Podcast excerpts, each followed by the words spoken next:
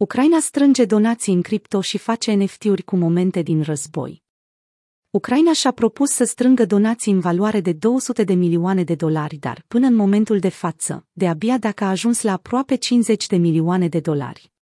Astfel că, alături de platformele de exchange FTX și Cuna, dar și cu platforma de staking Everstack, guvernul de la Kiev lansează un site unde doritorii pot trimite donații pentru a ajuta țara și cetățenii.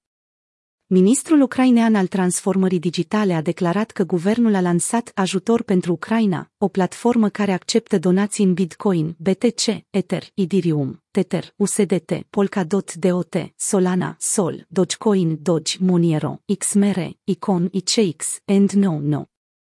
Platforma are rolul de a susține poporul în lupta pentru libertate, în condițiile în care o bună parte din țară deja a fost distrusă de la începutul războiului, în 24 februarie.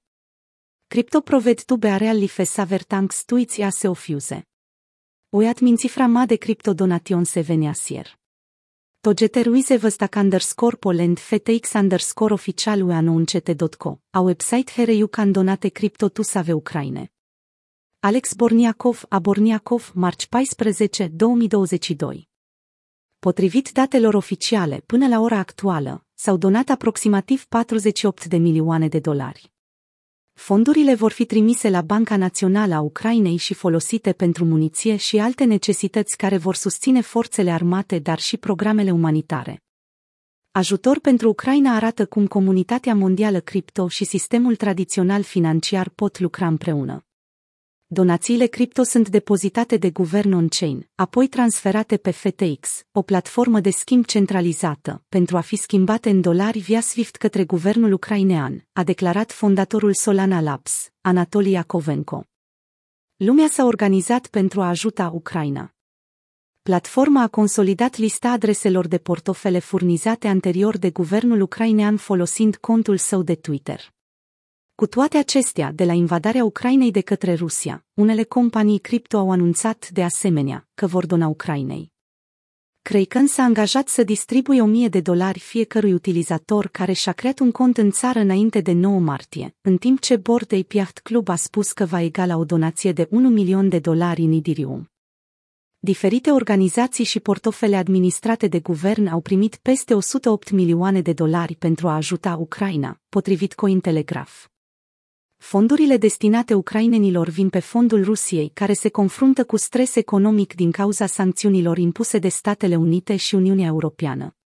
Multe companii private, inclusiv principala firmă bancară Goldman Sachs, Visa și Mastercard, au întrerupt relațiile cu țara în ultimele două săptămâni.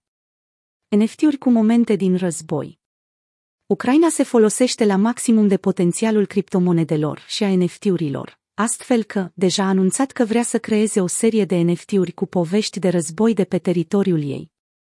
Pe lângă potențialul financiar există și cel istoric, iar Ucraina vrea să nu lase istoria să fie uitată, mai ales după ce mii de cetățeni ai săi au fost masacrați de la începutul războiului. Ministrul ucrainean al transformării digitale, Alex Borniakov, a declarat că vor să povestească lumii despre războiul ruso-ucrainean în format NFT, potrivit CoinCoa.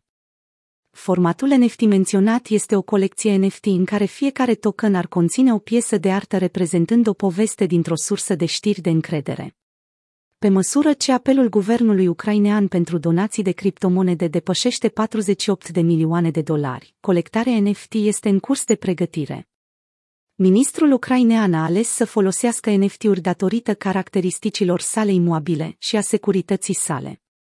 Prin urmare, știrile și poveștile care vor fi publicate folosind blockchain-ul NFT pot fi asigurate ca o legitimitate 100%. În ultimele săptămâni, țara a deschis diverse adrese cripto pentru a accepta donații în sprijinul crizei pe care o trăiește. Aceste criptoactive care au fost donate țării au fost folosite pentru a cumpăra provizii și alimente pentru a-și ajuta campania de a-și apăra țara împotriva invadatorilor. Pe de altă parte, războiul dintre Ucraina și Rusia a afectat economia mondială, inclusiv piața cripto. De fapt, consumatorii din alte țări simt acum stresul creșterii prețurilor la unele dintre produsele lor de bază.